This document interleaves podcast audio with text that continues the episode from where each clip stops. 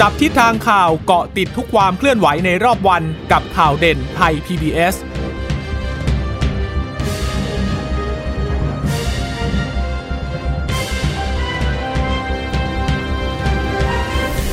วัสดีค่ะสวัสดีค่ะต้อนรับคุณผู้ฟังสู่ข่าวเด่นไทย PBS นะคะพบกันเป็นประจำทุกวันจันทร์ถึงศุกร์บ่ายๆแบบนี้ค่ะอัปเดตข้อมูลข่าวสารที่เกิดขึ้นในรอบวันกับดิฉันจีราชาตาเอี่ยมรัศมีและคุณพึ่งนภาคล่องพยาบาลค่ะค่ะสวัสดีคุณผู้ฟังทุกท่านนะคะที่รับฟังเราอยู่ผ่านทางสถานีวิทยุที่เชื่อมโยงสัญญาณจากไทย PBS ด้วยนะคะบรรยากาศที่สถานีไทย PBS ตอนนี้โอ้ท้องฟ้ามืดครึ้มเลยนะคะเมื่อสักครู่ที่ก่อนเข้ามาเนี่ยก็เริ่มมีฝนโปรยปลายลงมาแล้วนะคะก็เชื่อว่าหลายที่ก็น่าจะมีฝนตกลงมาแล้วล่ะค่ะสวัสดีคุณผู้ฟังยามบ่ายอย่างนี้นะก็มาเกาะติดกันเป็นประจำนะคะโดยเฉพาะเรื่องของโควิด -19 วันนี้ตื่นขึ้นมานะคะเป็นข่าวเศร้าเลยนะคะก็ขอแสดงความเสียใจกับครอบครัวของนักคอมชวนชื่นด้วยนะคะหลายๆท่านเนี่ยก็ต้องรู้จักกับนักคอมชวนชื่นเพราะว่าเป็นศิลปินตลกนะคะที่นำพารอยยิ้มมาให้เรานะคะได้เห็นหน้าได้เห็นเสียงพูดของท่านเนี่ยในหลายๆรายการดิฉันก็เชื่อว่าก็คงจะได้เห็นบรรยากาศของความตลกที่มาจากคุณนครเนี่ยค่ะแต่ว่าวันนี้เนี่ยนครได้จากไปแล้วนะคะซึ่งวันนี้ก็ทำให้ทาง Twitter โซเชียลมีเดียต่างๆทั้งหลายก็เพื่อนดาราศิลปินคนวงการบันเทิงก็มีการขึ้นโพสต์ไว้อะไรนะคอมชวนชื่นนะคะค่ะก็โพสต์ไว้อะไรนี่เยอะจริงๆนะเพราะว่าโอ้โหแทบทุกคนเลยดาราแทบจะทุกคนที่ได้ติดตามทาง IG อยู่นะคะก็แทบทุกคนเลยที่โพสต์ไว้อะไรให้กับนักคอมแล้วมันก็เป็นอีกครั้งหนึ่งนะคะที่ทำให้เราได้เห็นชัดเจนเลยอะว่าโรคโควิด -19 เนี่ยค่ะมันเดียวดายขนาดไหนนะเพราะว่ายังนั่งคิดอยู่เลยอ่ะคือด้วยความที่นักคอมเป็นคนดังใช่ไหมตอนที่รถเขาไปรับอ่ะเขาก็มีการแบบลูกๆเขาก็ถ่ายคลิปตั้งแต่พ่อลงมาจากห้องเพื่อที่จะเดินขึ้นไปบนรถแล้วก็ยังมีบทสัมภาษณ์ครั้งสุดท้ายในรายการของคุณหนุ่มกัญชัยด้วยนะคะที่ครั้งสุดท้ายที่ได้ยินเนี่ยประโยคเป็นแบบไหนก็น่าจะได้ติดตามกันแล้วล่ะก็ยังนั่งคิดเลยบอกว่าโอ้โหแม้แต่กอดลาครั้งสุดท้ายจากคนในครอบครัวยังทำไม่ได้เลยอ่ะเพราะว่าพอติดเชื้อปุ๊บเนี่ยจะกอดจะให้กำลังใจกันมันก็ไม่มีโอกาสแล้วแล้วตอนรักษาก็ต้องแยกไปอยู่คนเดียวอยู่กับคุณหมอที่คอยดูแลให้นะคะกระทั่งเสียชีวิตพิธีศพยังไม่สามารถที่จะจัดได้เลยนะพิธีรดน้ำศพหรือว่าสวดพระอภิธรรมใดๆก็ตามนะคะเป็นมาตรฐานเดียวกันทั้งหมดนะเสียชีวิตวันนี้ก็เผาในวันนี้เลยค่ะซึ่งศพของนครเนี่ยก็มีการนำออกจากโรงพยาบาลที่ไปรักษาอาการก็คือที่สถาบันการแพทย์จักรีนฤบดินทร์เป็นสถานที่สุดท้ายเลยนะคะที่มีการส่งนครไปรักษาพยาบาลนะคะเป็นของคณะแพทยศาสตร์โรงพยาบาลรามาธิบดีก็อยู่ที่อำเภอบางพลีจังหวัดสมุทรปราการคือถ้าจำกันได้ในช่วงที่มีการส่งตัวนครไปที่สถาบันแห่งนี้ก็ยังมีเสียงวิพากษ์วิจารณ์ในเชิงทำให้เกิดเป็นเรื่องของดราม่าเรื่องของความไม่เท่าเทียมอะไรกันต่างๆนานาแต่ว่าคือท้ายที่สุดมันก็แสดงให้เห็นว่าใครก็ตามต้องการที่จะได้รับการรักษาที่ดีที่สุดทั้งนั้นน่ะนะคะแล้วก็สิ่งที่เกิดขึ้นเนี่ยคงไม่มีใครอยากให้เกิดขึ้นนะแต่ณขณะนี้ค่ะมีการนำร่างของนครเนี่ยมาที่วัดพระศรีมหาธาตุวรมหาวิหารที่บางเขนนี่แหละใกล้ๆไทย PBS เนี่ยไม่ไกลกันเท่าไหร่ช่วง 15 นาฬิกาก็คงจะเป็นช่วงเวลานี้ละค่ะเหมือนกับฟ้าร้องไห้มาส่งนครเลยนะเพราะว่าตอนนี้เนี่ยโอ้ฝนฟ้าค่อนข้างจะหนักจริงๆแต่ว่าก็ทุกอย่างก็คงจะต้องดำเนินไปตามกำหนดเนื่องจากว่าเป็นเกณฑ์หรือว่าเสียชีวิตในวันนี้ก็จัดการในวันนี้เลยนะคะทางครอบครัวก็ไปรับละนะคะผู้สื่อข่าวของเราก็มีการเกาะติดอยู่ที่นั่นด้วยเหมือนกันนะคะค่ะฟังคุณเจตาบอกใช่ดูแล้วเดียวดายจริงๆสำหรับโรคนี้นะคะตอนที่ติดเนี่ยเราก็ต้องเดียวดายเราก็ต้องอยู่ด้วยตัวเองอยู่ให้ได้นะคะเพราะว่าเราต้องถูกกักตัว15วันใครที่ป่วยก็ต้องเผชิญกับโรคนี้คนเดียวนะคะเทคโนโลยีก็ทำให้เราใกล้ชิดกับคนในครอบครัวเรานะคะแต่ว่าอย่างไรก็ตามค่ะบรรยากาศของการกอดการสัมผัสมือการให้กำลังใจการใกล้ชิดกันดิฉันว่ามันน่าจะเป็นสิ่งที่ดีกว่านะคะไปดูประวัติของนักคอมชวนชื่นกันหน่อยนะคะนักคอมชวนชื่นนะคะอยู่ในวงการตลกมานานกว่า50 ปีแล้วค่ะมีชื่อจริงว่าคุณอาคมปรีดากุล มีผลงานภาพยนตร์ไม่ต่ำกว่า60เรื่องโดยผลงานที่สร้างชื่อเสียงให้กับนักคอมนะคะก็คือ7ประจันบานเรื่องนี้เขาบอกว่าทำรายได้สูงเลยนะคะเกือบ60ล้านบาทและผลงานล่าสุดในปี64นี้นะคะที่ได้ฝากเสียงหัวเราะให้กับแฟนๆเป็นเรื่องสุดท้ายก็คือภาพยนตร์เรื่องอีเรียมซิงก็นับว่าเป็นศิลปินตลกอาวุโสที่ฝากผลงานเอาไว้มากมายนะคะด้วยความที่นักคอมเป็นคนน่ารักนิสัยดีร่าเริงเป็นกันเองทำให้เป็นบุคคลที่เคารพรักของคนในวงการบันเทิงดิฉันตอนเข้ามาในวงการใหม่ๆตอนจบใหม่ๆอะค่ะดิฉันก็ได้มีโอกาสทำอยู่ในบริษัทที่ผลิตรายการที่นี่มีนักคอมเนี่ยนะคะเป็นผู้ที่มาแสดงอยู่ในรายการด้วยก็จะเจอนักคอมเป็นประจำทุกสัปดาห์ก็จะเห็นบรรยากาศกองถ่ายรายการตลกเนี่ยแหละค่ะก็นักคอมก็จะมีแบบว่าบรรยากาศที่แบบหัวลอกคุยกับคนนู้นคนนี้เป็นกันเองนักคอมเนี่ยเป็นคนที่อ่านหนังสือไม่ออกเขาก็จะให้น้องทีมงานสคริปต์อะน้องในทีมงานนะคะเป็นคนบรีฟข้อมูลให้บรีฟครั้งเดียวค่ะนักคอมเขาก็จำได้หมดเลยแล้วนักคอมก็สามารถที่จะช่วยต่อบทขยายบทให้กับทีมงานด้วยทีมงานตอนนั้นเนี่ยยอมรับว่าเป็นทีมงานลูกออสเลยเป็นทีมงานเหมือนเด็กจบใหม่ที่มาแต่ว่าต้องมารับผิดชอบรายการแนวตลกแนวที่นักคอมถนัดอยู่แล้วนักคอมก็จะช่วยเสริมบทพูดนู่นพูดนี่ให้นะคะคือว่าเป็นกันเองแล้วก็สอนกับน้องๆในทีมงานด้วยนะคะแล้วบริษัทที่รับผลิตรายการเนี่ยอยู่ในตึกสูง28ชั้นปรากฏว่านักคอมเขาบอกว่ามีทีมงานเขาเล่าให้ฟังว่านักคอมเป็นคนที่ไม่ชอบขึ้นลิฟต์มากกลัวการขึ้นลิฟต์มากแต่ว่านักคอมก็แบบว่าก็อุตส่าห์ขึ้นไปหาทีมงานขึ้นลิฟต์ไปด้วยความกลัวนี่นะคะแต่เวลาลงค่ะนักคอมลงบันไดมา28ชั้นค่ะคุณชะตานะคะนี่ก็เป็นส่วนหนึ่งที่ได้เคยทำงานร่วมกับนักคอมมาดิฉันก็มีโอกาสนะคะได้สัมผัสกับนักคอมนะช่องก็จะเป็นพูดคุยกันเองกับเราเนี่ยค่ะว่าแล้วก็คุยตลกนะคะเพราะฉะนั้นเจอนักคอมก็จะมีแต่เสียงหัวเราะนะคะค่ะ50ปีกว่า50ปีทีเดียวนะคะที่นักคอมเนี่ยอยู่ในวงการมาแล้วก็เป็นหนึ่งในตลกที่ดิฉันชื่นชอบมากเลยนะนักคอมเนี่ยเพราะว่าดูแล้วแกเป็นคนเหมือนกับตลกด้วยธรรมชาติอะไม่ได้มีการเสกสรรปั้นแต่งหรือว่าต้องพยายามที่จะทำให้เค้นเสียงหัวเราะออกมาแต่ว่าคือเป็นคนที่มีพรสวรรค์โดยแท้จริงนะสำหรับการเป็นดาวตลกคนนี้นะคะไปดูไทม์ไลน์กันหน่อยดีไหมคะคุณชะตาไทม์ไลน์เนี่ยก็จากไปด้วยวัย63ปีนะคะก็ติดเชื้อคือตั้งแต่รักษาตัวแล้วจากไปโดยสงบเนี่ยก็เริ่มตั้งแต่วันที่10เมษายนค่ะบอลเชิญยิ้มเขาติดโควิดแล้วครอบครัวก็เลยพานักคอมไปตรวจหาเชื้อแต่ตอนนั้นเนี่ยปรากฏว่าโรงพยาบาลบอกน้ำยาตรวจหมดพอมันถึงวันที่11ปุ๊บเนี่ยโรงพยาบาลก็แจ้งมาแล้วพร้อมตรวจแล้วค่ะทั้งครอบครัวทั้ง11คนนะก็เลยไปตรวจทันที12เมษายนช่วงเย็นโรงพยาบาลแจ้งผลบอกนักคอมติดโควิดนะคะแล้วก็วันนั้นแหละที่นักคอมก็ได้ให้สัมภาษณ์กับทางรายการของคุณหนุ่มกัญชัยไม่แน่ใจ12หรือ13วันต่อมาเพราะว่าเข้าโรงพยาบาลแล้วทีนี้เวลาไม่นานเองจาก13เนี่ยให้สัมภาษณ์ก็คงเป็นรายการสุดท้ายเลยล่ะที่ได้สัมภาษณ์นะคะ17นักคอมอาการเริ่มสุดค่ะปอดเริ่มเป็นฝ้าก็ต้องย้ายโรงพยาบาลเข้าไปรักษาตัว ICU 18เนี่ยเหนื่อยออกซิเจนต่ำ19เหนื่อยพูดช้าออกซิเจนต่ำแพทย์ต้องพาไปทำ CT สแกนแล้วพอถึง20เมษาเชื้อลงปอดฮะส่วนภรรยาของนครก็ติดโควิดเหมือนกันก็มีการยืนยันมาทีนี้มาถึง22เมษาคุณหนุ่มกัญชัยก็เปิดเผยแล้วบอกนครอาการสุดหนักปอดอักเสบไตวาย29โคม่าฮะอวัยวะหลายอย่างล้มเหลวการทำงานของร่างกายชีพจรความดันร่างกายไม่ตอบสนองต่อการรักษาและเสี่ยงจะเกิดภาวะหัวใจหยุดเต้นเช้า30เมษายนแล้วก็คงจะได้เห็นการโพสต์จากทางลูกสาวของนครนะคะ 7:30 นาทีบอกว่าคุณพ่อหลับสบายแล้วนะคะทำกลางความเสียใจการส่งกำลังใจการไว้อะไรจากคนในวงการแล้วก็ไม่คงไม่ใช่แค่คนในวงการนะคนที่ได้ติดตามผลงานเองเนี่ยก็ค่อนข้างที่จะตกใจกับเหตุการณ์ที่เกิดขึ้นแล้วก็เสียใจกับเหตุการณ์ที่เกิดขึ้นด้วยนะคะก็เป็นจุดที่ทำให้เนี่ยน่าจะทำให้ประชาชนเนี่ยเริ่มตำหนักถึง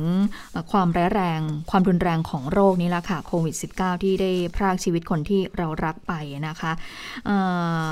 เรื่องของนักคอมเนี่ยนะคะก็เลยทำให้มีการพูดถึงการจัดการศพใช่ไหมคะคุณชะตาเพราะอย่างที่คุณชะตาเล่าให้ฟังว่าก็ต้องมีการจัดการศพภายในวันเดียวเพราะว่าอาจจะเกิดการติดเชื้ออะไรได้บ้างนะคะ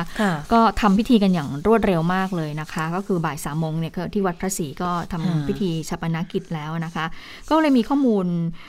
มาฝากคุณผู้ฟังเหมือนกันนะคะสำหรับวิธีการจัดการศพค่ะก็บอกว่าวิธีการจัดการศพนะคะข้อมูลจากสถาบันบำราศนาราดูลและสถาบันพยาธิวิทยากรมการแพทย์กระทรวงสาธารณสุขเนี่ยได้อธิบายเป็นความรู้ไว้นะคะก็บอกว่าอย่างแรกเลยเนี่ยทีมแพทย์ก็จะดูแลร่างของผู้เสียชีวิตเนี่ยให้สมศักดิ์ศรีความเป็นคนไทยในการจัดการศพทีมแพทย์ก็จะมีทีมแพทย์ที่มีความชำนาญในเรื่องของโรคติดเชื้อ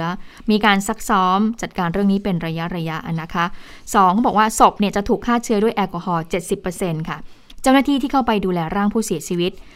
ซึ่งก่อนจะเข้าไปเนี่ยเจ้าหน้าที่ก็ต้องสวมใส่เครื่องป้องกันตัวเองอย่างสมบูรณ์น่าจะเป็นชุด PPE นะคะเขาบอกว่าไม่ได้แปลว่าร่างผู้เสียชีวิตจะมีหรือไม่มีเชื้อโรคแต่เป็นการสวมชุดป้องกันที่เป็นมาตรฐานสากลเพื่อให้บุคลากรนั้นมีความมั่นใจในการทำงานจากนั้นเจ้าหน้าที่ก็นำร่างผู้เสียชีวิตเนี่ยไปชุบแอลกอฮอล์นะคะเพื่อที่จะ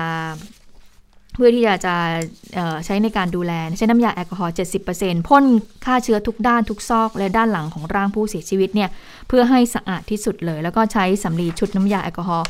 อุดตามอวัยวะทวารต่างๆด้วยนะคะขั้นตอนที่3ค่ะก็จะบรรจุร่างอยู่ในถุงซิปหนา3ชั้นนะคะความหนา3ชั้นโดยถุงแต่ละชั้นเนี่ยก็ต้องมีการฉีดน้ำยาแอลกอฮอล์ 70% แล้วก็พ่นฆ่าเชื้อด้วยนะคะ4ก็คือระหว่างการรูดซิปชั้นที่1เนี่ยเจ้าหน้าที่จะต้องพ่นสเปรย์แอลกอฮอล์พ่นฆ่าเชื้อที่ถุงซิปจากนั้นผู้บรรจุศพก็ต้องออกจากห้องถอดชุดป้องกันถอดถุงมือไปทำความสะอาดร่างกายแล้วก็กลับมาบรรจุร่างใส่ถุงซิปชั้นที่2แล้วก็ทำซ้ำแบบเดียวกันค่ะในการบรรจุร่างใส่ถุงซิปชั้นที่3เพื่อให้มั่นใจว่าถุงซิปชั้นที่2และ3ไม่มีโอกาสที่จะมีเชื้อโรคเลยนะคะขั้นตอนต่อไปก็คือการจัดการศพของผู้เสียชีวิตเนี่ยโรงพยาบาลทุกแห่งเนี่ยจะทำอย่างนี้เลยค่ะมาตรฐานเดียวกันหมดเลยคือนอกจากจะนำร่างของผู้เสียชีวิตเนี่ยบรรจุลงในถุงซิป 2-3 ครั้งแล้ว 2-3 ชั้นแล้วนะคะศพผู้ป่วยเนี่ยจะไม่ให้ถูกฉีดน้ำยาแต่จะถูกนำไปแช่แข็งที่อุณหภูมิ4องศาเซลเซียสแทนค่ะแล้วก็ขั้นตอนต่อไปคือไม่อนุญาตให้อาบน้ำศพนะคะทีมแพทย์ก็จะมีคำแนะนำสำหรับญาติให้ปฏิบัติอย่างเคร่งครัดคือไม่อนุญาตให้ญาติเนี่ยอาบน้ำศพแล้วก็ไม่อนุญาตให้ญาติเนี่ยไปสัมผัสจับต้องศพเลยนะคะหรือว่าไปใช้มือเปล่าเปิดถุงซิปออกไม่ได้เลยเพราะฉะนั้นก็ทำอะไรไม่ได้เลยศพครั้งสุดท้ายไม่ได้เลยค่ะต่อไปศพผู้ติดเชื้อนั้นหลังจากเสียชีวิตระยะเวลายิ่งนานไปเนี่ยเชื้อโรคก็ยิ่งลดน้อยลงเพราะธรรมชาติของเชื้อโรคเนี่ยอยู่ในเซลล์ต่างๆของร่างกายเมื่อร่างกายเสียชีวิตเซลล์และเนื้อเยื่อก็หยุดทำงานทำให้เชื้อโรคนั้นอยู่ไม่ได้ก็ต้องตายไปด้วยเช่นกันค่ะอีกทั้งโดยปกติการเผาศพจะใช้ความร้อนที่มีอุณหภูมิสูงกว่า70องศาเซลเซียสก็ทำให้เนื้อเยื่อผิวหนังกระดูกของร่างกายมอดไหม้ดังนั้นเชื้อโรคจะตายอย่างแน่นอนนะคะแต่ก็มีคำแนะนำไว้ด้วยสำหรับคนที่ไปร่วมงานพระอภิธรรมศพก็ควรระมัดระวังอย่าไปอยู่ในจุดที่มีคนแออัดเบียดเสียดแล้วก็ให้นั่งเว้นระยะห่างด้วยนะคะค่ะสำหรับข่าวสลดใจคงไม่ใช่กรณีการเสียชีวิตของนักคอมคนเดียวนะคะเพราะว่าวันนี้เนี่ยมีรายงานอีก1รายงานที่รู้สึกฟังแล้วสะเทือนใจมากเลยแล้วก็คิดว่าทำไมถึงยังไม่สามารถที่จะบริหารจัดการในเรื่องนี้ได้อย่างเบ็ดเสร็จไม่ต้องมีคนเสียชีวิตกันที่บ้านกันสักทีนะคะอย่างล่าสุดเนี่ยก็มีกรณีที่เกิดขึ้นที่จังหวัดสมุทรปราการอันนี้ก็ปรากฏว่าเจ้าหน้าที่ต้องเข้าไปเก็บและบรรจุร่างของผู้ชายอายุ42ปีเขาติดเชื้อโควิดแล้วเสียชีวิตอยู่ภายในบ้านพักแต่ที่มันแย่กว่านั้นนะคะคือคุณแม่อายุ 60-65 ปีเนี่ยเขานั่งเฝ้าศพลูกชายอยู่แล้วตัวของคุณแม่เขาก็ป่วยอยู่ด้วยเหมือนกันนะเรื่องนี้มันน่าหดหู่ป่วยนี่ป่วยโควิดหรือป่วยอย่างโรคอื่นคือไม่ทราบเหมือนกับว่าก็ไม่ได้อยู่ในสภาพที่ร่างกายก็ไม่ได้แข็งแรงดีนะคะก็เราก็ยังไม่ชัดเจนเหมือนกันว่าอย่างคุณแม่เนี่ยติดเชื้อด้วยหรือเปล่าแต่มันแย่ตรงที่ว่าก็คุณแม่นั่งเฝ้าศพลูกอยู่อย่างนั้นนะคะแล้วที่แย่กว่านั้นคือปรากฏว่าอ้าวมีคุณพ่อด้วยอ่ะคุณพ่อก็เสียชีวิตเหมือนกันนะคะคาบ้านพักเหมือนกันนะคะคือเพื่อนบ้านเขาก็เปิดเผยบอกก่อนหน้านี้ค่ะลูกชายคนเล็กเนี่ยเขาเป็นพนักงานในผับย่านทองหล่อเขาเดินทางไปกลับบ้านเนี่ยบ่อยครั้งแล้วเขาติดเชื้อโควิดเชื้อมาติดคนในครอบครัวบ้านหลังเนี้ยอาศัย4คนก็มีคุณพ่ออายุ70ปีคุณแม่อายุ 60-65 เนี่ย มีลูกชายคนโตที่เป็นคนเสียชีวิตอายุ42เนี่ยแล้วก็คนเล็กเขาติดเชื้อทั้งบ้านเขาติดเชื้อแต่คนเล็กเนี่ยเขามีโรงพยาบาลเอกชนในกรุงเทพมารับไปแล้วก็เลยที่บ้านเหลือแค่3คนก็คือตัวพี่ชายคุณพ่อแล้วก็คุณแม่ทุกคนติดเชื้อหมดแล้วกักตัวรอเตียงไม่ได้ออกจากบ้านพัก3วันที่ผ่านมาคุณพ่ออายุ70ป่วยติดเตียงอยู่แล้วติดโควิดก็เสียชีวิตแล้ววันนี้ลูกก็เสียชีวิตอีกคนหนึ่งทีนี้เนี่ยอย่างคุณแม่ก็ยังไม่มีคนมารับตัวไปรักษาแต่ล่าสุดเนี่ยก็มีการรับตัวคุณแม่ไปรักษาแล้วนะคะก่อนที่จะเสียชีวิตกันทั้งบ้านมันก็กลายเป็นอีกหนึ่งคำถามแล้วแหละว่าทำไมมันถึงเกิดเหตุแบบนี้ซ้ำแล้วซ้ำอีกฟังแล้วก็รู้สึกสลดหดหูนิดนึงนะคะกับเหตุการณ์ที่เกิดขึ้นทีนี้ผู้เสียชีวิตเนี่ยที่เรารายงานไปอย่างเมื่อสักครู่นี้นะก็กี่คนละคะ2คนแล้วใช่ไหมคะที่วันนี้ที่เรารายงานไปนะคะแต่ว่าวันนี้เนี่ยที่สองเพราะว่าคุณพ่อไม่แน่ใจคุณพ่อนี่คือก่อนหน้านี้นะคะแต่ว่าวันนี้ถ้าดูตัวเลขผู้เสียชีวิตรวมๆเนี่ยเสียชีวิต15รายค่ะก็ทำให้ยอดผู้เสียชีวิตสะสมเนี่ยตอนนี้ของไทยเนี่ยตั้งแต่ระบาดตั้งแต่รอบแรกๆเลยนะคะอยู่ที่203คนแล้วในจำนวนนี้เนี่ยผู้ที่ยังรักษาอยู่มีอาการหนัก871คนหลังๆคงต้องมาดูเน้นตรงนี้มากๆขึ้นนะคะคุณยศตาว่าอาการหนัก871คนแล้วก็ต้องใส่ท่อช่วยหายใจ250คนก็เป็นคนกลุ่มเสี่ยงเลยนะคะผู้เสียชีวิตเนี่ย15คนนี้อยู่ในกรุงเทพ9คนชลบุรีพัทลุงสุราษฎร์ธานีนครปฐมราชบุรีประจวบคีรีขันธ์จังหวัดละ1คนส่วนใหญ่ก็มีโรคประจำตัวทั้งนั้นเลยค่ะทั้งความดันโลหิตสูงโรคหัวใจไขมันในเลือดสูงหลอดเลือดสมองโรคอ้วนปอดเรื้อรังไตเรื้อรังเป็นผู้ป่วยติดเตียงปัจจัยเสี่ยงนะคะของผู้เสียชีวิตส่วนใหญ่ก็ใกล้ชิดกับคนในครอบครัวที่ติดเชื้อมากถึง6คนนอกจากนั้นก็มีประวัติสัมผัสกับเพื่อนร่วมงานที่ติดเชื้อสัมผัสกับผู้ที่ติดเชื้อในสถานบันเทิงนะคะส่วน5อันดับจังหวัดที่ผู้ป่วยติดเชื้อสะสมมากที่สุดนะคะการระบาดในรอบเดือนเมษายนนี้แน่นอนเลยก็คือกรุงเทพมหานครเชียงใหม่ชลบุรีสมุทรปราการนนทบุรีซึ่ง5จังหวัดที่ดิฉันพูดไปก็เป็นพื้นที่สีแดงเข้มนี่แหละค่ะที่เมื่อวานนี้สคบได้ประกาศเอาไว้แล้วนะสบคได้ประกาศเรียบร้อยแล้วนะคะค่ะอันนี้ก็เป็นสถานการณ์ที่เกิดขึ้นณขณะนี้นะคะแล้วก็เลยมีคำถามเหมือนกันสรุปเราเดินทางได้หรือเปล่าเป็นการจำกัดการเดินทางด้วยหรือไม่นะคะวันนี้ก็มีการตอบคำถามชัดๆอีกครั้งด้วยเหมือนกันฟังเสียงจากคุณหมอทวีสินกันค่ะการขอให้งดการเดินทางเนี่ยยังเป็นเรื่องที่สำคัญอย่างที่บอกนะครับว่าการเดินทางลดการเดินทางกับเรื่องของจำกัดเป้าหมายในการเดินทางเราจำกัดโดยการเวลาทั้งหลายสถานที่แต่ไม่ได้เป็นการประกาศให้เป็นการห้ามนะครับขอให้งดคือขอความร่วมมือเพราะฉะนั้นเมื่อเช้านี้ก็คุยกันท่านเลขาสมช.ยืนยันซ้ำอีกครั้งหนึ่งว่าทางด้านด่านตรวจนะครับไม่ว่าจะเป็นฝ่ายมั่นคงหรือว่าทางตำรวจนะครับขอให้ดูเรื่องว่าไม่ทำให้ประชาชนเดือดร้อนในการเดินทางอาจจะขอเช็คขอถามแต่ไม่ต้องไปเอาขอใบมาท่านไม่ต้องไปยืนอยู่ที่หน้าอำเภอหรือที่สำนักงานเขตเพื่อที่จะยืนยันว่าฉันต้องมีธุระไปนู่นมานี่หรือไปแจ้งความหรืออะไรทั้งหลายไม่ต้องนะครับเพียงแต่ว่าขอความร่วมมือท่านถ้าไม่จำเป็นเลื่อนการเดินทางไปก่อนเพราะณตอนนี้ยังถือเป็นการระบาดของโรคอยู่นะครับสิ่งที่เราจะต้องสื่อสารพูดคุยกันก็คือเรื่องนี้แหละครับก็ยังอยู่ในช่วงที่มีการป้องกันการระบาดของโรคอยู่นะคะดังนั้นคือไปได้แต่ว่าก็จะต้องเป็นไปตามข้อกำหนดต่างๆที่เกิดขึ้นด้วยเช่นเดียวกันนะคะส่วนจังหวัดที่ล่าสุดเนี่ยเขาไม่ให้ประชาชนออกจากเคหสถานตั้งแต่ 3 ทุ่มเป็นต้นไปวันนี้ล่าสุด15จังหวัดแล้วนะคะก็มีตั้งแต่ภาคเหนือจังหวัดแพร่ตั้งแต่ 5 ทุ่มถึง 3 ภาคกลางเนี่ยจะเยอะหน่อยชัยนาทนครนายกนครปฐมอันนี้ตั้งแต่ 5 ทุ่มถึง 4 นะคะนนทบุรี 3 ทุ่มถึง 4 ปทุมธานี 3 ทุ่มถึง 4เพชรบุรีสมุทรสาคร 5 ทุ่มถึง 4 สมุทรปราการ 3 ทุ่มถึง 4 เหมือนกันค่ะตะวันออกเฉียงเหนือค่ะตรังยะลาเดี๋ยวนะตะวันออกเฉียงเหนือมีบึงกาฬ1จังหวัด 5 ทุ่มถึง 4 ค่ะส่วนภาคใต้ค่ะจะมีตรังยะลาระนองสงขลาสุราษฎร์ธานีตั้งแต่ 4 ทุ่มถึง 4 เหมือนกันจะมีแค่ตรังที่ตั้งแต่ 4 ทุ่มถึง 3 นะคะนี่ก็จะเป็น15จังหวัดที่ ให้ประชาชนงดออกจากเคหสถานตั้งแต่ 3 ทุ่มเป็นต้นไปในบางจังหวัดค่ะค่ะส่วนสถานการณ์การติดเชื้อในพื้นที่กรุงเทพนะคะคุณหมอทวีสินบอกว่าตัวเลขกรุงเทพและปริมณฑลเนี่ยวันนี้พบรายใหม่640คน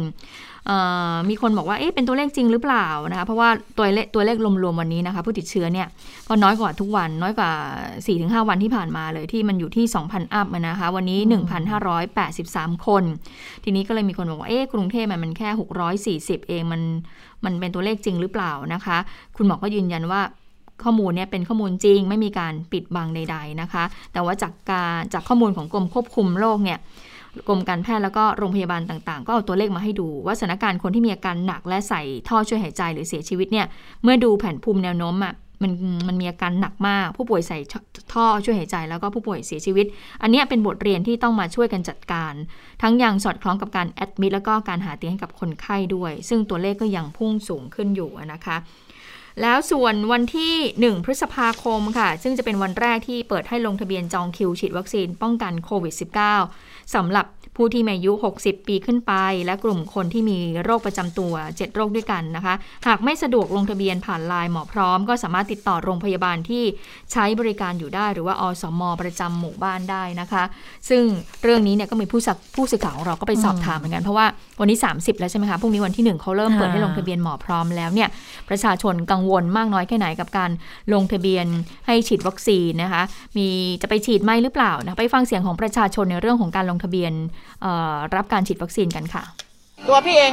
ไม่ได้กังวลนะแต่บางทีเรามีโรคประจำตัวอยู่บ้างกังวลส่วนนั้นแต่ว่าในความกลัวก็คงไม่เพราะว่า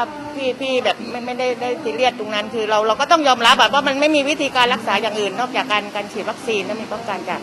ทีนี้กระบวนการการฉีดวัคซีนเนี่ยรัฐกำหนดว่าจะต้องลงทะเบียนผ่านแอปพลิเคชันหมอพร้อมตรงนี้คุณพี่พอรับทราบข้อมูลตรงนี้ไหมเพิ่งดูข่าวเมื่อคืนค่ะเพิ่งดูข่าวจ้ะเพราะว่าเขาจะรับทราบอยู่แต่ยังไม่ได้ทำตามขั้นตอนอะไรที่รัฐแนะนำมาเพราะว่าเพิ่งเริ่มต้นว่าเขาให้ลงไอ้นั่นน่ะลงทะเบียนอะไรพวกนี้ค่ะมองว่ามันยุ่งยากซับซ้อนไปไหมมันอาจจะยุ่งยากในความรู้สึกของเราเนาะเราไม่ค่อยถนัดทางแอปพวกอะไรพวกนี้เท่าไหร่แต่ว่าก็พยายามจะเรียนรู้เพราะว่าเราจำเป็นเพราะว่าจะไปหาหมออย่างเดียวมันก็ไม่ได้เราก็ต้องเรียนรู้ตอนนี้ยังพูดถึงว่าความมั่นใจยังไม่ค่อยเต็มร้อยอ่ะเพราะว่าเราฟังจากข่าวที่แบบว่ามีคนฉีดแล้วเกิดเป็นอัมพฤกษ์อะไรเงี้ยเราก็ทำให้ใจเราไม่ค่อยเต็มร้อยอ่ะอะไรที่จะสร้างความมั่นใจที่ทำให้เราฉีดตอนนี้ยังไม่รู้เลยว่าจะมั่นใจยังไงอ่ะเพราะว่าอย่างกระบวนการลงทะเบียนเขาต้องใช้แอปพลิเคชันหมอพร้อมตรงนี้แม่ค้าพอรับทราบข้อมูลไหมพอรับทราบอยู่อะค่ะมองว่ามันยุ่งยากไปก็ยุ่งยากเหมือนกันเนาะอย่างหมอพร้อมเนี่ยเขาปิดระบบปรับปรุงชั่วคราวอยู่แล้วเดี๋ยวพรุ่งนี้ค่ะเขาจะเปิดระบบอีกครั้งหนึ่งนะคะช่วงสักประมาณ9 โมงมั้งนะคะก็จะเปิดระบบอีกครั้งหนึ่งสำหรับวัคซีนเนี่ยทางนายแพทย์ทวีโชติพิทยาสุนนท์ก็ได้ออกมาเปิดเผยเหมือนกันนะคะว่าอย่างซีโนแวคเนี่ยเขาใช้เทคโนโลยีเชื้อตายในกระบวนการผลิตดั้งเดิมก็บอกว่าปลอดภัยยอมรับได้แหละข้อมูลจากบราซิลเขาบอกฉีดเข็มที่1ไปแล้ว14วันป้องกันโรคได้เกือบ50%ฉีดเข็มที่2ก็ได้มากกว่า60%ขึ้นไปส่วน Astra Zeneca ค่ะก็จะเป็น Viral Vector นะคะใช้เชื้อโควิด -19 ที่ตัดตอนแล้วก็ไม่สามารถแพร่ขยายจำนวนได้ฝังเข้าไปในร่างกายสร้างภูมิคุ้มกันฉีดเข็มที่1ครบ3สัปดาห์เริ่มป้องกันโรคได้71%จากนั้นมันจะค่อยๆลดลงแล้วหลังจากนั้นก็ต้องกระตุ้นในเข็มที่2นะคะทั้ง2ชนิดที่ฉีดอยู่ในประเทศเนี่ยบอกว่าไม่ต่างกันอยู่ในเกณฑ์ที่ทั่วโลกยอมรับมีประสิทธิภาพที่ดีถึงแม้คุณหมอจะสร้างความมั่นใจในเรื่องของวัคซีนนะแต่ว่าประชาชนส่วนหนึ่งก็ยังไม่ค่อยมั่นใจอยู่นะคะว่าถ้าฉีดไปแล้วเนี่ยจะเกิดผลข้างเคียงกับตัวเองหรือไม่นะคะเมื่อสักครู่เนี่ยฟังเสียงประชาชนไปแล้วใช่ไหมคะเรื่องของว่ามีความกังวลใจเรื่องของการฉีดวัคซีนหรือเปล่านะผู้สื่อข่าวของเราก็ยังไปสอบถามอีกเพราะว่าเมื่อวานนี้สบค.ได้มีการประกาศนะคะมาตรการสำหรับพื้นที่ควบคุมสูงสุดและเข้มงวดก็คืออย่างพื้นที่กรุงเทพมหานครค่ะมีการกำหนดออกมาก็คืออย่างร้านอาหารค่ะก็คืองดรับประทานอาหารนั่งในร้านคือให้ซื้อกลับบ้านได้อย่างเดียวเลยนะคะไม่เกิน3 ทุ่มนั่นเองนะคะประชาชนส่วนนี้เนี่ยเขามองอย่างไรได้รับผลกระทบหรือเปล่าไปฟังเสียงกันค่ะก็ไม่เป็นไรเราก็ซื้อกลับไปกินบ้านได้แล้วปกติเพราะปกติถ้าเป็นที่เราซื้อนะเราก็กลับไปกินบ้านอยู่แล้วไม่ค่อยได้นั่งร้านหรอก ที่บ้านทำอาหารทานไหมทำค่ะทำถ้าแบบว่าอย่างเมื่อปีที่แล้วเขาก็ให้อยู่บ้านใช่ไหมเราก็ซื้อมาทานเองทำเองก็ไปบางทีก็ไปซื้อเก็บไว้มั่ง3 วัน 4 วันแช่ตู้เย็นไว้ได้มันมีตู้เย็นแช่ไว้แล้วก็ทำกินเองก็คือการไม่ให้นั่งกินอาหารที่ร้านเนี่ยตัวพี่เองเนี่ยไม่ได้รับผลกระทบมากมายนะใช่เพราะว่ายังไงเราก็ต้องทำกินกันที่บ้านแหละค่ะอันนี้ก็เป็นเสียงของประชาชนส่วนหนึ่งนะคะอันนี้อาจจะไม่ได้รับผลกระทบมากสักเท่าไหร่เพราะว่าปกติเนี่ยก็ซื้อกับข้าวเข้าไปทำเองที่บ้านอยู่แล้วนะคะอันนี้ก็เป็นมาตรการที่ต้องเข้มมากขึ้นนะในวันที่1 พฤษภาคมแต่ว่าวันนี้ก็มีกระแสข่าวในเรื่องของสายพันธุ์อินเดียว่าระบาดเข้ามาแล้วหรือยังนะคะเพราะว่านอกจากจะกังวลเรื่องของสายพันธุ์อังกฤษแล้วนะคะวันนี้ก็มีข่าวออกมาเหมือนกันเขาบอกว่า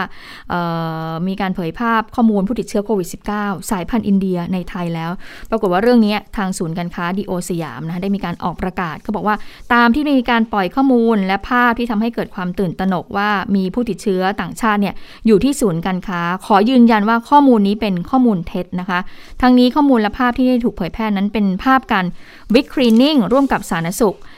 และเขตนะคะทั่วทั้งศูนย์การค้าอีกทั้งศูนย์การค้าจะกลับมาเปิดให้บริการในวันที่1 พฤษภาคมก็เลยขอความร่วมมือให้หยุดเผยแพร่ข่าวปลอมเพราะว่าจะทำให้เกิดความเสียหายและผลกระทบต่อผู้ประกอบการในวงกว้างด้วยนะคะก็คือบริเวณนั้นส่วนใหญ่ก็จะมี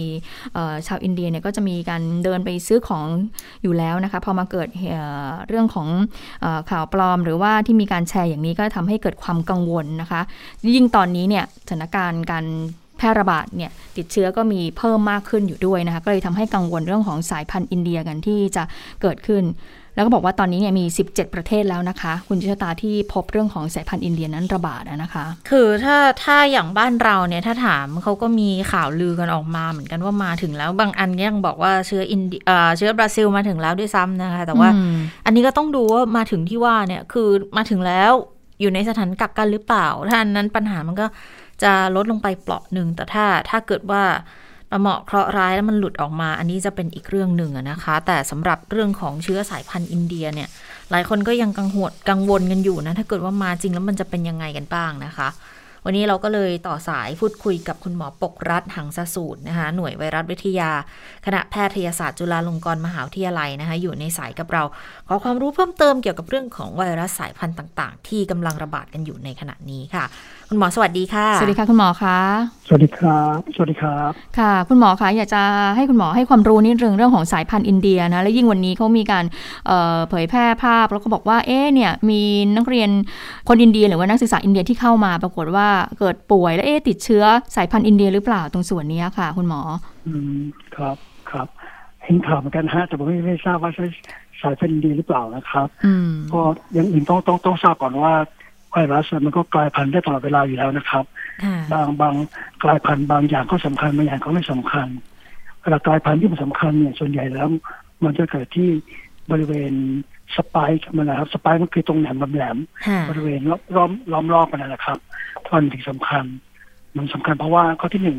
มันเป็นเป้าหมายของวัคซีนอันที่สองมันเป็นบริเวณซึ่งเป็นที่จุดที่มันจะเป็นเหมือนกุญแจไปเข้าเซลล์เรานะครับพอมันกลายพันธุ์ปั๊บเนี่ยมันก็เป็นมีผลได้2 อย่างนะครับก็คือทำให้เรามันดื้อต่อวัคซีนหรือไม่ก็ทำให้การเข้าเซลล์เปลี่ยนแปลงไปเช่นเข้าเซลล์ได้ง่ายขึ้นทำให้เป็นแบบนั้นฮะแต่ทีนี้ในไวรัสสายพันธุ์อินเดียนะครับมันเราเพิ่งรู้จักกันมันไม่นานนะที่มันถ้าเราจะย้อนหลังไปในอดีตนะครับมันเริ่มรีพอร์ตมาตั้งแต่ประมาณเดือนตุลาปีที่แล้วอ่ะที่เจอมาไม่ใช่ที่เจอนะเจอมานานแล้วแต่บางอื่นยังไม่ค่อยมีคนสนใจมันเขาเพิ่งมาและเรื่องก็มันมีความสำคัญเมื่อเร็วๆนี้ว่ามันมีการระบาดใหญ่ในอินเดียเนี่ยครับแต่ว่าเราไม่ได้ทดสอบมันจริงจังนะครับก็รู้ว่ามันเป็นลูกผสมของสายพันธุ์นั้นบวกสายพันธุ์นี้อะไรอย่างเงี้ยนะครับแล้วก็ทำให้เราเข้าใจว่ามันอาจจะดื้อต่อวัคซีนแล้วก็อาจจะมีการเข้าเซลล์ได้ง่ายขึ้นอะไรอย่างเงี้ยครับแต่ความจริงเป็นยังไงเนี่ยยังไม่ทราบครับแล้วอย่างนี้ถ้าเกิดเปรียบเทียบกับอย่างสายพันธุ์อังกฤษที่ตอนนี้ก็ทราบกันแล้วว่ามันก็ทำให้การกระจายของเชื้อเนี่ยมันติดได้ง่ายอะค่ะคุณหมอถ้าเกิดเทียบกันแล้วเนี่ยมันมีข้อมูลเพียงพอที่จะบอกไหมว่าถ้าเกิดมันเป็นอินเดียเข้ามาเนี่ยมันจะยิ่งทำให้สถานการณ์การกระจายของเชื้อมันยิ่งรับมือยากมากขึ้นนะคะคุณหมอคะ คือบังเอิญอย่างนี้นะฮะเวลาจะพูดว่าสายพันธุ์ไหนมันเก่งกว่ากันเนี่ยมันจะต้องมี2สายพันธุ์ซึ่งสายพันธุ์อังกฤษกับสายพันธุ์อินเดียมันมาระบาดที่เดียวกันแล้วสายพันธุ์ไหนมันเก่งกว่าแปลว่าในท้ายที่สุดแล้วในการระบาดครั้งนั้นเนี่ยสายพันธุ์นั้นจะต้องอีกสายพันธุ์ต้องหายไปกลายเป็นสายพันธุ์นั้นเด็กขึ้นมานะครับบังเอิญเหตุการณ์นี้ยังไม่เกิดนะครับก็เลยไม่รู้ว่าสายพันธุ์ไหนมันจะเก่งกว่ากันนะครับ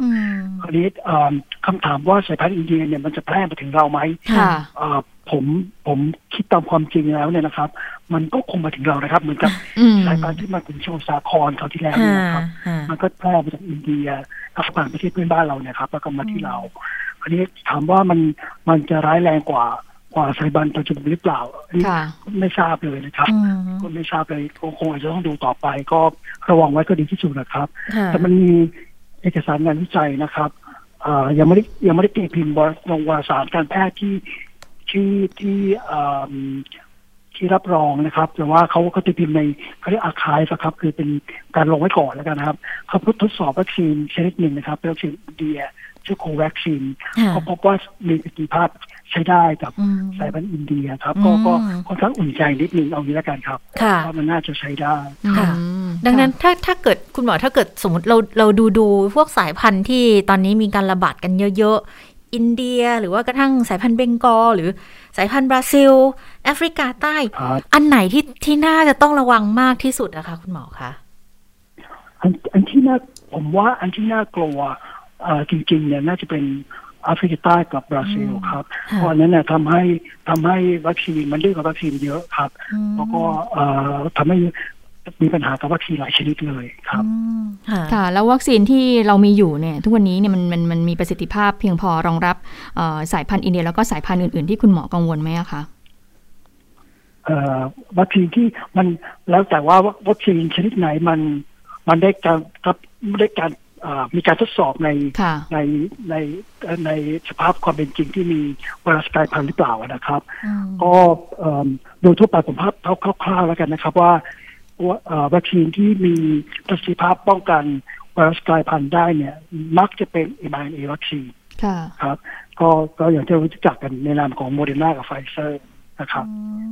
ครับส่วนอื่นๆก็ Johnson and Johnson ซึ่งตอนนี้ก็เริ่มมาใช้งานอีกครั้งนี้แล้วเนี่ยในอเมริกาครับส่วนของบริษัทอื่นก็มีลดประสิทธิภาพลดทอนลงไปนะครับจากสายพันธุ์บราซิลกับแอฟริกาใต้นะครับแต่ปัจจุบันผมเข้าใจว่าประเทศไทยเนี่ยยังไม่มีทั้ง2สายพันธุ์ระบาดครับเราก็ต้องระวังแล้วถ้าพูดถึงความเป็นไปได้คุณหมอมีความเป็นไปได้มากน้อยแค่ไหนที่2,000เนี่ยเขาจะลัดฟ้าข้ามมาแล้วหลุดออกจากระบบคัดกรองของเราว่าความเป็นไปได้มันสักประมาณไหนคุณหมอคะงั้นผมถามว่าสายพันธุ์อังกฤษครับตอนแรกเราคิดว่าจะรัดฟ้าถึงประเทศไทยได้ไงนะแล้วมันก็รัดมาได้ครับผมก็ไม่รู้มันเข้ามาไงเหมือนกันน่าแปลกใจมากเลยผมก็มันผมเชื่อผมว่ามันจะต้องมาลำบากอย่างมันร้อนเลยว่าอินเดียก่อนอะไรอย่างนี้นะแล้วเข้ามาประเทศไทยจะอยู่เมื่อบังโผล่ที่ทองหล่อมาได้ผมก็เลยทราบเหมือนกันครับน่าแปลกใจนี่ผมจะบอกว่าสายพันธุ์อินเดียนะครับถ้าเราดูทางพันธุกรรมของมันนะฮะมันพบว่ามันมีลักษณะคล้ายๆกับสายพันธุ์บราซิลหรือแอฟริกาใต้ด้วยเหมือนกันนี่ก็เป็นเหตุผลว่าทำไมคนกลัวว่ามันจะดื้อต่อวัคซีนนะครับแต่จริงๆผมบอกเมื่อกี้นะครับว่ามีหลักฐานบางประการชี้เห็นว่ามันอาจจะไม่ดื้อต่อวัคซีนนี้เรายังไม่ทราบเลยครับว่าจริงๆแล้วเนี่ยมันดื้อต่อวัคซีนจริงหรือเปล่าแล้วยังมีคนตามข่าวบางข่าวจะชอบไปเล่นข่าวว่าสายพันธุ์นี้ทำให้เกิดการตายมโหฬารในประเทศอินเดียนะครับเราต้องทราบความจริงว่าจริงๆแล้วนะครับเรารู้ว่าสายพันธุ์นี้มันอยู่ในอินเดียแต่มันเขาเอาไวรัสคนอินเดียมาวิเคราะห์แค่ไม่ถึง 1% เลยครับเพราะฉะนั้นมันพูดได้เต็มปากเต็มคำไม่ได้ว่าไวรัสส่วนใหญ่ที่ระบาดในอินเดียตอนนี้เป็นสายพันธุ์นี้แล้วก็มันจะเป็นสายพันธุ์อื่นก็ได้ถ้าไปวิเคราะห์ที่เหลือครับค่ะแล้วคุณหมอคะแล้วอย่างสายพันธุ์อินเดียกับสายพันธุ์เบงกอลมีความแตกต่างกันยังไงแล้วสายพันธุ์ไหนที่มีความรุนแรงมากกว่ากันนะคะบอกยากเลยครับผมคิดว่าตอนนี้มันไม่ได้ขึ้นอยู่กับสายพันธุ์อย่างเดียวด้วยนะครับมันขึ้นอยู่กับว่า ภาระของระบบสาธารณสุขนี่มันมากน้อยแค่ไหนมีเยอะตอนนี้มันมีหลายเรื่องด้วยกันเนาะเคสเยอะหมอน้อยโรงพยาบาลแย่ออกซิเจนก็ไม่มีไอซียูก็ขาดอย่างเงี้ยครับเพราะฉะนั้นสายพันธุ์ไหนไปก็แย่หมดครับมันอาจจะเป็นด้วยโหลดด้วยภาระของการต่อสู้กับโรคนี่มันมายาวนานพอคนป่วยเยอะๆเนี่ยคราวเดียวมันก็กระทบกับเรื่องรักษาอันนี้มันบางทีอาจจะไม่ได้เกี่ยวข้องกับสายพันธุ์โดยตรงด้วยใช่ไหมคะคุณหมอดิฉันสรุปแบบนี้ถูกไหมผมคิดว่ามันน่าจะมีหลายๆปัจจัยด้วยกันนะครับเห็นว่าถ้าเกิดเราไปดูในคือนี่ไม่ใช่จะไปเบลมเขานะครับแต่ว่าถ้าไปดูว่าในข่าวนะครับคนเรียนในถึงแม้ในปัจจุบันเขาก็ยังไม่ได้ปิดแมสเยอะเท่าเราครับก็จะเห็นว่าเขาก็เราการระวังตัวเนี่ยเขาผมพูดตรงๆก็สู้คนไทยไม่ได้อะนะครับก็เราก็เกี่ยวกับคนไทยเนี่ยค่อนข้างจะดีเรื่องนี้นะครับค่ะย้อนกลับมาที่บ้านเราค่ะคุณหมอตัวนี้ตัวเลขเนี่ยก็หล่นลงมาต่ำกว่า 2,000 แล้วแต่ว่าคุณหมอมีความกังวลไหมคะกับตัวเลขที่มันเพิ่มสูงขึ้นอย่างนี้แล้วก็มันจะส่งผลที่มันเกิดการแพร่ระบาดมากกว่านี้แล้วมาตรการที่ออกมาคุณหมอมองว่าจะควบคุมได้มากน้อยแค่ไหนคะครับจริงๆต้องบอกว่าผมกังวลตั้งแต่ก่อนสงกรานต์แล้วผมก็บอกเลยว่าหลังสงกรานต์1สัปดาห์เนี่ยน่าจะแย่แน่เลยแล้วมันไม่ผมก็ไม่อยากแม่นนะครับแต่ว่ามันก็จริงๆแล้วก็เราที่เราบอกว่า 2,000 แล้วก็ลงมา 1,500 เนี่ยก็หวังว่ามันจะลงมาจริงๆนะครับไม่ใช่เพราะว่าไม่ใช่เพราะว่าเราตรวจน้อยลงก็อย่างที่เราทราบนะครับว่าประชุมเนี่ยที่ตรวจมันก็น้อยลงนะแล้วก็คนโรงพยาบาลที่ตรวจน้อยลงตีน้อยลงนะครับเพราะฉะนั้นผมไม่แน่ใจกฎตีนเขาเปลี่ยนหรือยังนะครับว่าถ้าตรวจโพสิทีฟที่ไหนต้องแอดมิทที่นั่นคราวนี้เนื่องจากตีมันไม่มีนะครับผมว่าโรงพยาบาลบางโรงพยาบาลก็ได้ข่าวว่าเนี่ยเขางดตรวจโดยอ้างว่าไม่เห็นยาตรวจแล้วอะไรเงี้ยนะครับก็ไม่รู้ประการนี้หรือเปล่าทำให้จำนวนเคสมันลดลงนะครับแต่ผมหวังว่าจะลดลงจริงๆก็ผมเดาว่านะครับถ้าเกิดมาตรการออกมาเข้มข้นแบบนี้น่าจะทำให้ยอดลดลงยอดติดเชื้อลดลงนะครับแต่อย่าหวังว่ายอดการตายการเจ็บเนี่ยมันจะลดลงนะครับเพราะมันจะตามยอดผู้ติดเชื้อมาแต่ว่าอัตราการตายเนี่ยมันคงจะเพิ่มไปอย่างนี้อีกสักพักนึงครับคือทุกอย่างมันก็สะท้อนมากับการที่มีจำนวนผู้ติดเชื้อที่เพิ่มมากขึ้นด้วยนะคะคุณหมอคะใช่ครับใช่ค่ะแล้วค่ะขอบพระคุณมากค่ะคุณหมอคะนายแพทย์ปกรัตน์หางสสูรนะคะหน่วยไวรัสวิทยาคณะแพทยศาสตร์จุฬาลงกรณ์มหาวิทยาลัยคือด้วยความที่อย่างที่เราทราบกันว่าขอบคุณนะคะคุณหมอขอบคุณมากค่ะด้วยความที่สวัสดีครับค่ะอย่างที่เราทราบกันนะคะว่าด้วยความที่ไวรัสตัวนี้เนี่ยมันก็เพิ่งจะมาอยู่ในประเทศในโลกเนี่ยได้ปรากฏได้แค่ปี2ปีดังนั้นข้อมูลการศึกษาวิจัยอะไรต่างๆเนี่ยก็อาจจะยังทำได้ไม่เต็มที่มันค่อยๆเป็นการเหมือนlearning by doing อะค่ะคือเกิดเหตุการณ์ไปด้วยก็ต้องค่อยๆศึกษาค่อยๆไล่แก้ปัญหากันไปมันก็อยู่ที่ว่าจะสามารถรองรับสถานการณ์ได้มากแค่ไหนก็บอกชัดอะไรไม่ได้เหมือนกันว่าถ้าเชื้อตัวนี้มาแล้วมันจะทำให้ผลให้เกิดการระบาดแบบแพร่หลายหรือว่าจะทำให้มีคนป่วยเพิ่มมากขึ้นไหมแต่โดยหลักเนี่ยคุณหมอก็เล่าให้ฟังบอกว่ามันต้องดูว่าถ้าไวรัสเนี่ยความที่เป็นไวรัสมันก็มีวิวัฒนาการของมันมีการกลายพันธุ์ของมันอยู่ตลอดอยู่แล้วแต่ถ้าเกิดมันไปกลายพันธุ์อยู่บริเวณสปายหรือไอตัวหนามแหลมของมันนะคะอย่างที่เราเห็นของโคโรนาไวรัสที่บอกมันจะมีหนามแหลมที่รูปร่างคล้ายๆมงกุฎเนี่ยถ้าเกิดมันไปกลายพันธุ์ตรงจุดนั้นน่ะมันจะเกิดความสำคัญตรงที่ว่าไอ้สปายเหล่านี้ค่ะเวลาที่เราคิดค้นวัคซีนมันจะเป็นจุดที่วัคซีนจะเข้าไปโจมตีเจ้าตัวเนี้ยเพื่อทำให้เชื้อเนี่ยมันไม่รุนแรงหรือทำให้ไม่เกิดการแพร่กระจายไปแล้วเจ้าตัวสไปค์เนี่ยมันเป็นส่วนสำคัญที่ทำให้มันเข้าไปเกาะในเซลล์ต่างๆในร่างกายเราได้มากขึ้นถ้าเกิดมันเกิดการกลายพันธุ์แล้วทำให้วัคซีนเนี่ยมันมีประสิทธิภาพลดลงกับการจัดการกับตัวเหล่านี้อันนี้แหละจะเป็นปัญหาแต่ถ้าเราพูดกันถึงเชื้ออินเดียที่เรากลัวว่ามันจะมาถึงอีกไหมเนี่ยคือถ้าดูจากผลของวัคซีนที่ฉีดไปอย่างโควิดชิลของอินเดียซึ่งก็เป็นของซิโนแวคเหมือนกันเนี่ยไม่ใช่ซิโนแวคขออภัย Astra Zeneca เหมือนกันเนี่ยแหละก็ยังสามารถที่จะรับมือได้นะอย่างสายพันธุ์อังกฤษเองก็ยังพอที่จะรับมือได้อันนี้อาจจะเป็นส่วนดีแต่ถ้าที่น่ากลัวคุณหมอก็บอกบราซิลกับแอฟริกาใต้อันเนี้ยน่ากลัวเพราะว่าวัคซีนที่เรามีอยู่บางทีมันอาจจะตอบสนองต่อเจ้าไวรัสทั้ง2ตัวนั้นไม่ค่อยไอตัวกลายพันธุ์ทั้ง2ตัวนั้นไม่ค่อยดีนักนะคะดังนั้น ก็ต้องป้องกันกันเต็มที่แหละอย่าให้เข้ามาเพราะถ้าพูดถึงความเป็นไปได้โอ้มันมาไกลแล้วมันจะมาได้ยังไงก็อย่าลืมว่าตอนนี้สายพันธุ์อังกฤษที่อยู่ในบ้านเราเนี่ยมาได้ยังไงยังไม่ค่อยมีคำตอบสักเท่าไหร่คุยกับคุณหมอหลายๆท่านคุณหมอเขากังวลเขาก็ค่อนข้างจะแบบแปลกใจเหมือนกันนะอย่างสายพันธุ์อังกฤษเนี่ยเข้ามาได้ยังไงทั้งที่เราก็มีระบบการคัดกรองนะคะเพราะฉะนั้นเนี่ยสายพันธุ์อินเดียเนี่ยคุยกับคุณหมอหลายๆท่านก็บอกว่าพูดจริงๆนะมันก็สามารถที่จะหลุดลอดเข้ามาได้เหมือนกันนะเพราะฉะนั้นต้องระวังมากเลยนะคะในเรื่องของสายพันธุ์อินเดียตัวนี้แล้วก็ต้องชะลอเรื่องของการแพร่ระบาดให้ได้ด้วยเพราะว่าถ้าเกิดว่าเราชะลอการแพร่ระบาดได้ในมากเนี่ยการกลายพันธุ์ที่จะมาเกิดขึ้นในบ้านเรานะมันก็ยากอยู่เหมือนกันนะคะค่ะทีนี้สิ่งดีที่สุดในการที่จะควบคุมการระบาดให้ได้เร็วที่สุดให้ได้มีประสิทธิภาพนะคะอย่างหนึ่งที่มองกันนั่นก็คือเรื่องของวัคซีนแหละตอนนี้เราเห็นตัวอย่างในอังกฤษเนี่ยสถานการณ์เขาดีขึ้นมากส่วนหนึ่งอาจจะเป็นเพราะว่าการกระจายวัคซีนที่สามารถทำได้เต็มที่อย่างบ้านเราเนี่ยตอนนี้หลายคนก็อาจจะบ่นว่าช้าซึ่งถ้าในมุมมองส่วนตัวนะมันก็มองว่ามันอาจจะไม่ได้ทันกับสถานการณ์ที่เกิดขึ้นณขณะนี้แต่ว่าถ้ามองว่ามันเป็นไปตามแผนไหมมันก็เป็นไปตามแผนนั่นแหละสิ่งสำคัญนั่นก็คือเราจะเร่งกระจายยังไงถ้าเกิดว่าล็อตใหญ่มาถึงแล้วนะคะ6ล้านน่ะเฉพาะแค่เอาสมมติพฤษภาหรือว่ามิถุนาถ้ามิถุนาเนี่ยของ Astra Zeneca มา6ล้านเนี่ยแล้วจะฉีดหมดทันทีไหมใน6ล้านโดสใน1เดือนความเป็นไปได้มันมากน้อยแค่ไหนโดยเฉพาะพื้นที่สีแดงเข้มที่คนยังติดกันเยอะๆอยู่อย่างเงี้ยนะคะผู้ว่าก็มาดูเรื่องนี้เหมือนกันแล้วนะตอนนี้ผู้ว่ากทมนะคะค่ะผู้ว่าก็บอกว่าเลยต้องผู้ว่าเลยบอกเลยว่าทำคนเดียวเนี่ยถ้าให้กรุงเทพทำคนเดียวเนี่ยก็คงจะทำไม่ได้ในการระดมฉีดวัคซีนให้กับประชาชนในพื้นที่กทมให้ได้มากที่สุดนะก็คงจะต้องขอความร่วมมือจากทางภาคเอกชนด้วยนะคะที่จะมีการจัดหาสถานที่แล้วก็จัดระบบการลงทะเบียนการรันคิวต่างๆนะคะเพื่อให้สามารถที่จะฉีดวัคซีนให้กับประชาชนได้มากที่สุดไปฟังเสียงผู้ว่าอัศวินกันค่ะพี่น้องประชาชนที่ชมอยู่หรือฟังอยู่ไม่ต้องกังวลนะครับคุณภาพของบุคลากรที่จะมาฉีดให้เนี่ยเมื่อกี้ขณะผมถามอาจารย์ทัศนาบอกว่าเอานักเรียนพยาบาลฉีดได้ไหมบอกไม่ได้ยังไม่มีใบรับรองต้องใช้คนที่มีใบรับรองแล้วว่าพยาบาลที่เป็นแล้วหมอที่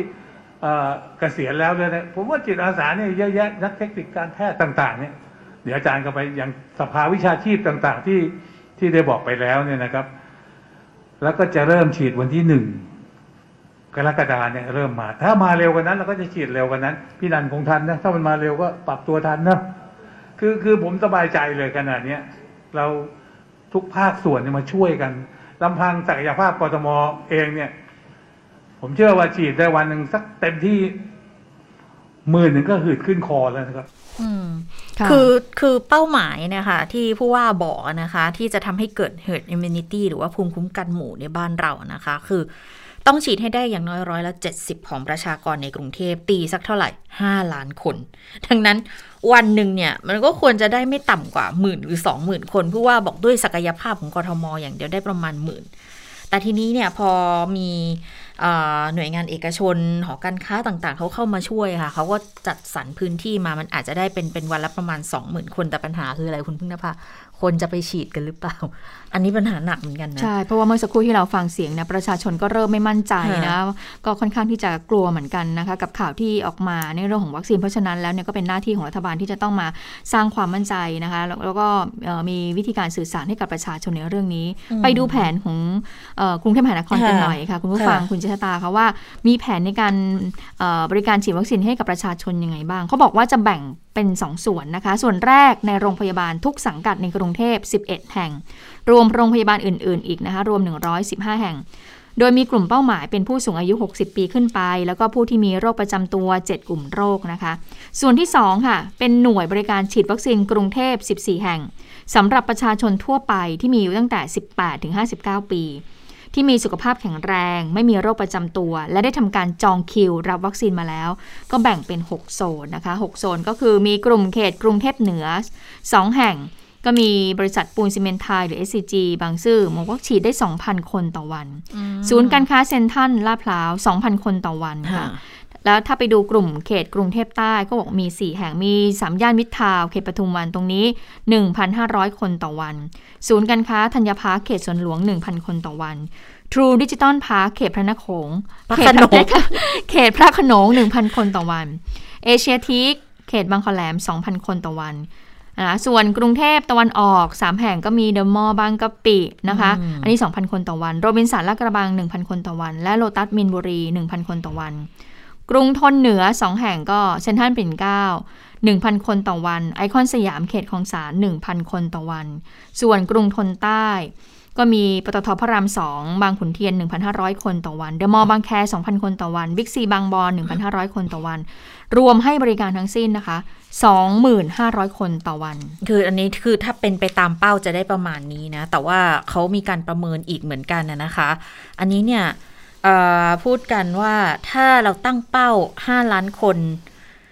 หรือว่า10ล้านโดสเนี่ยคือภายใน7 เดือนจะต้องสิ้นสุดภายในปีนี้ใช่ไหมตามแผนใหญ่ของทางรัฐบาลเท่ากับว่าเดือนหนึ่งเขาต้องฉีดให้ได้ 1,500,000 โดสเฉลี่ยวันหนึ่งเนี่ยมันควรจะได้ 4-5 หมื่นโดสต่อวันเลยนะแต่ว่าตอนนี้สถานที่ต่างๆที่เพียงพอรองรับกันเนี่ย 2,500 คนดังนั้นหลังจากนี้อาจจะต้องมีการเพิ่มสถานที่ในการฉีดอีกนะคะแล้วที่สำคัญคือเรื่องของการรณรงค์ด้วยแหละว่าจะทำยังไงให้ประชาชนมีความมั่นใจมีความเชื่อมั่นที่จะไปฉีดนะเพราะขนาดในแง่ของบุคลากรทางการแพทย์ที่ฉีดกันอยู่ตอนนี้ก็มีหลายคนที่เขาก็มีอาการไม่พึงประสงค์ก็ออกมาไอ้พวกแบบเวียนหัวคลื่นไส้อะไรอย่างเงี้ยหรือปวดศีรษะไข้ขึ้นมันก็คงเป็นลักษณะกลุ่มอาการที่หลายๆคนก็พอจะรับได้แต่ถ้ามันไปถึงแง่ที่บอกว่าแขนขาอ่อนแรงหรืออัมพฤกษ์ชั่วคราวอะไรอย่างเงี้ยเราก็ไม่กล้าเสี่ยงเหมือนกันนะกับเรื่องแบบนี้นะคะดังนั้นก็อยู่ที่เรื่องของการสร้างความเชื่อมั่นด้วยแหละอันนี้เป็นส่วนสำคัญด้วยเหมือนกันสิ่งนึงที่ฉันเป็นกังวลเหมือนกันนะที่จัดบริการสถานที่เนี่ยโอเคมันมีเยอะพอแล้วแหละแต่ว่าบุคลากรเจ้าหน้าที่ที่จะให้ฉีดให้กับประชาชนนี่ค่ะว่าจะไปที่ทางพวกบอกว่าไม่เป็นจะเอาอาสาสมัครมาฉีดแต่ว่าอาสาสมัครก็จะต้องมีความรู้ที่จะสามารถที่จะทำอย่างนี้ได้นะคะก็ไม่รู้ว่าจะมีจำนวนมากเพียงพอที่จะรองรับตรงส่วนนี้หรือเปล่าเห็นบอกจะเป็นคนที่เกษียณแล้วหรือว่าคนที่เคยมีใบประกอบวิชาชีพแล้วก็ออกจากสายอาชีพนี้ไปอันนี้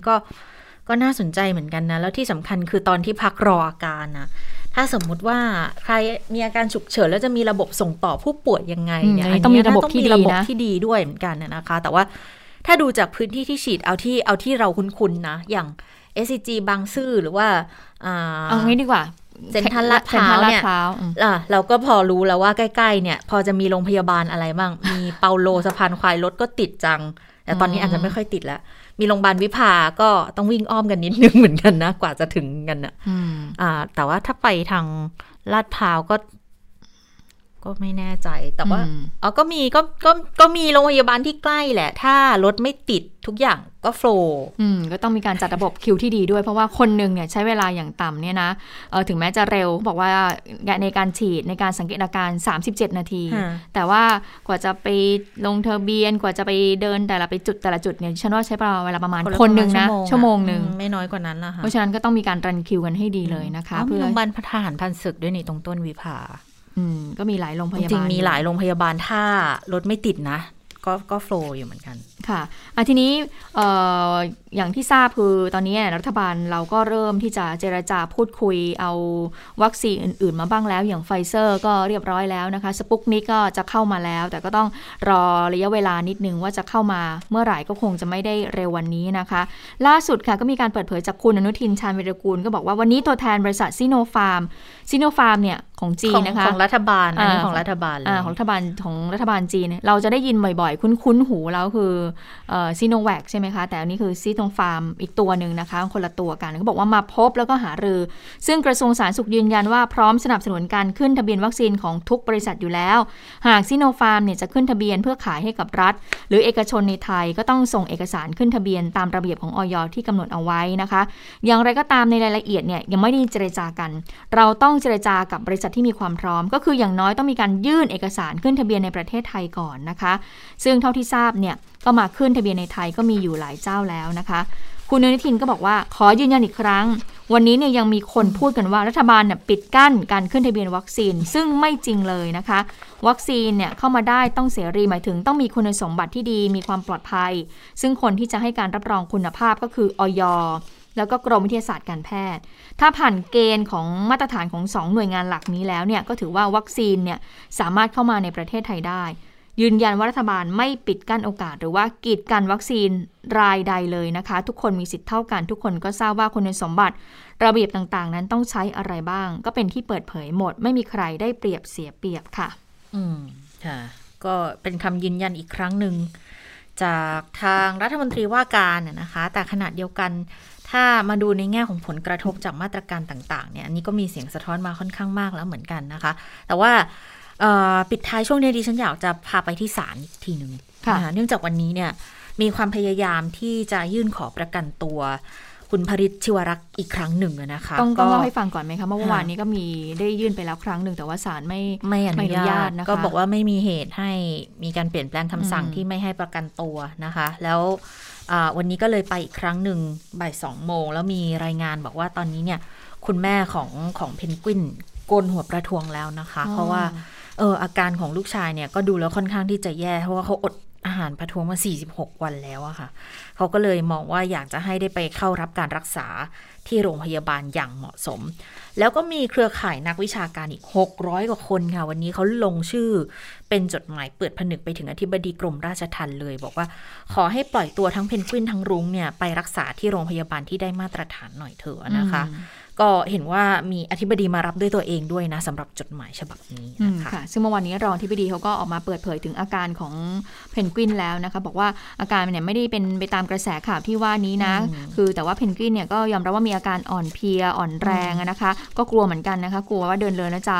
หกล้มนะแต่ว่าส่วนนี้เนี่ยก็ได้รับการดูแลจากแพทย์แล้วก็พยาบาลอย่างใกล้ชิดนะคะส่วนวันนี้ก็มีความเคลื่อนไหวนะคะของทางนางสาวพัชรวรีธนกิจวิบูลผลหรือว่าน้องไมค์ค่ะพร้อมด้วยตัวแทนจากกลุ่มแนวร่วมธรรมศาสตร์และการชุมนุมนะคะมีกลุ่มฟื้นฟูประชาธิปไตยศิลปะปลดแอกเยาวชนปลดแอกนะคะแล้วก็วีโวเนี่ยก็เดินทางมาสถานทูตสหรัฐเพื่อยื่นจดหมายเรียกร้องค่ะให้ทางสถานทูตสหรัฐเนี่ยช่วยติดตามสถานการณ์และเข้าเยี่ยมผู้ต้องหาที่ถูกดำเนินคดีในมาตรา 112 ที่ขณะนี้เนี่ยถูกคุมขังอยู่ในเรือนจำพิเศษกรุงเทพ7คนนะคะก็น่าจะเป็นกลุ่มเมื่อวานนี้ละค่ะนะคะที่ไม่ได้รับการประกันตัวโดยเฉพาะคุณพฤทธิ์ ชิวรักษ์หรือว่าเพนกวินแล้วก็รุ้งนะคะซึ่งได้อดอาหารเป็นเวลา45วันและ30วันตามลำดับนะคะรุ้งเนี่ยจะอดอาหารหลังเพนกวินประมาณ15วันบอกว่าเพื่อทำให้แน่ใจว่าเพนกวินและรุ้งเนี่ยได้รับการดูแลจากบุคลากรทางการแพทย์อย่างเหมาะสมนะคะขณะที่ตัวแทนกลุ่มเยาวชนปลดแอกก็บอกว่าต้องการให้สถานทูตเนี่ยติดตามสถานการณ์การเมืองและปัญหาของประเทศไทยหน่อยเถอะที่มีการเรียกร้องให้มีการปล่อยตัวนักโทษทางการเมืองซึ่งถือว่าเป็นสิทธิขั้นพื้นฐานที่ทุกคนนั้นจะได้รับสิทธิประกันตัวแล้วก็ออกมาต่อสู้คดีตามขั้นตอนส่วนน้องไม้ว่ายังไงบ้างเขาบอกว่าในช่วงนี้เนี่ยรัฐบาลพยายามใช้สถานการณ์โควิดในการห้ามทำกิจกรรมในการเรียกร้องการปล่อยตัวยิ่งตอกย้ำให้นานาประเทศรู้ว่าเป็นการปิดกั้นเสรีภาพแสดงออกที่สามารถทำได้ตามประชาธิปไตยอยู่แล้วซึ่งไม่มีใครเนี่ยสมควรโดนจับกุมเพราะว่าเป็นการแสดงออกตามสิทธิและเสรีภาพส่วนที่เดินทางเข้ายื่นทั้ง3สถานทูตก็เนื่องจากว่าทั้ง3ประเทศเนี่ยเห็นแก่สิทธิมนุษยชนเป็นหลักตอนนี้เนี่ยน้องๆเขาก็มองว่าไม่สามารถที่จะพึ่งพาใครได้แล้วนะคะเพราะว่ารัฐบาลเนี่ยไม่ได้ให้ความเป็นธรรมกับประชาชนที่ถูกจับกุมตัวอันนี้นางสาวพัชรวรีบอกอย่างนั้นนะคะค่ะคือถ้าย้อนไปดูเนี่ยในกลุ่มที่ถูกควบคุมตัวแล้วก็ไม่ให้ประกันตัวทั้งที่อยู่ระหว่างการดำเนินคดีนะคะในระหว่างที่รอส่งฟ้องซะด้วยซ้ำไปนะคะก็มีการจริงๆมีหลายคนที่ได้รับการประกันตัวออกมาแล้วทุกคนที่ได้รับการประกันตัวเนี่ยส่วนใหญ่จะมีการเขียนหนังสือออกมาในลักษณะที่บอกว่าถ้าได้รับการประกันตัวแล้วจะไม่มีการเคลื่อนไหวในลักษณะที่อาจจะไปก้าวล่วงใดๆกับให้สุ่มเสี่ยงต่อเรื่องของมาตรา112อีกนะคะส่วนใหญ่ก็จะได้รับการประกันตัวไปจนกระทั่งเหลือ7คนเนี่ยนะคะที่ยังคงไม่ได้รับการประกันตัวอยู่เดี๋ยวก็ต้องติดตามว่าวันนี้เนี่ยจะมีการเปลี่ยนแปลงคำสั่งเป็นอย่างอื่นด้วยอีกหรือไม่โดยเฉพาะในเรื่องของสุขภาพของคุณพฤทธิ์แล้วก็คุณรุ้งที่ก็อดอาหารมา45วันคุณเพนกวินเนี่ย46วันรุ้งเนี่ย31วันข้อมูลตัวเลขเนี่ยเรื่องของการอดอาหารเนี่ยไม่ค่อยตรงกันสักเท่าไหร่นะคะแต่ว่าที่แน่ๆเนี่ยคุณเพนกวินได้ประมาณสักเกือบ2เดือนแล้วแหละใช่เพราะว่า40กว่าวันก็นานอยู่เหมือนกันแล้วมีหลายคนก็พูดเหมือนกันบอกว่าคือถึงจะบอกว่าเขาอาจจะอาการไม่ได้อันตรายหรือไม่อย่างไรนะแต่ว่าการอดอาหารนานในลักษณะนี้เนี่ยมันทำให้เกิดผลเสียแบบเหมือนเป็นเสียหายอย่างรุนแรงกับร่างกายอยู่แล้วนะคะถึงแม้ว่าอาจจะดูว่าเขาอาจจะอาการไม่ได้แย่ณขณะนี้เนี่ยแต่ว่าผลร้ายมันเกิด กับร่างกายในระยะยาวแล้วแน่ๆนะคะนอกจากนี้ก็ยังมีความหวังของกลุ่มแนวร่วมราษฎรที่วันนี้ก็จะไปนัดชุมนุมกันเหมือนเดิมนะคะจะทำกิจกรรมอยู่ที่บริเวณหน้าศาลอาญาก็จะไปจัดกิจกรรมอยู่ที่นั่นนะคะอันนี้ทั้งหมดก็เป็นความเคลื่อนไหวที่เกิดขึ้นในข่าวเด่นไทย PBS นะคะวันนี้เราสองคนลาไปก่อนสวัสดีค่ะสวัสดีค่ะ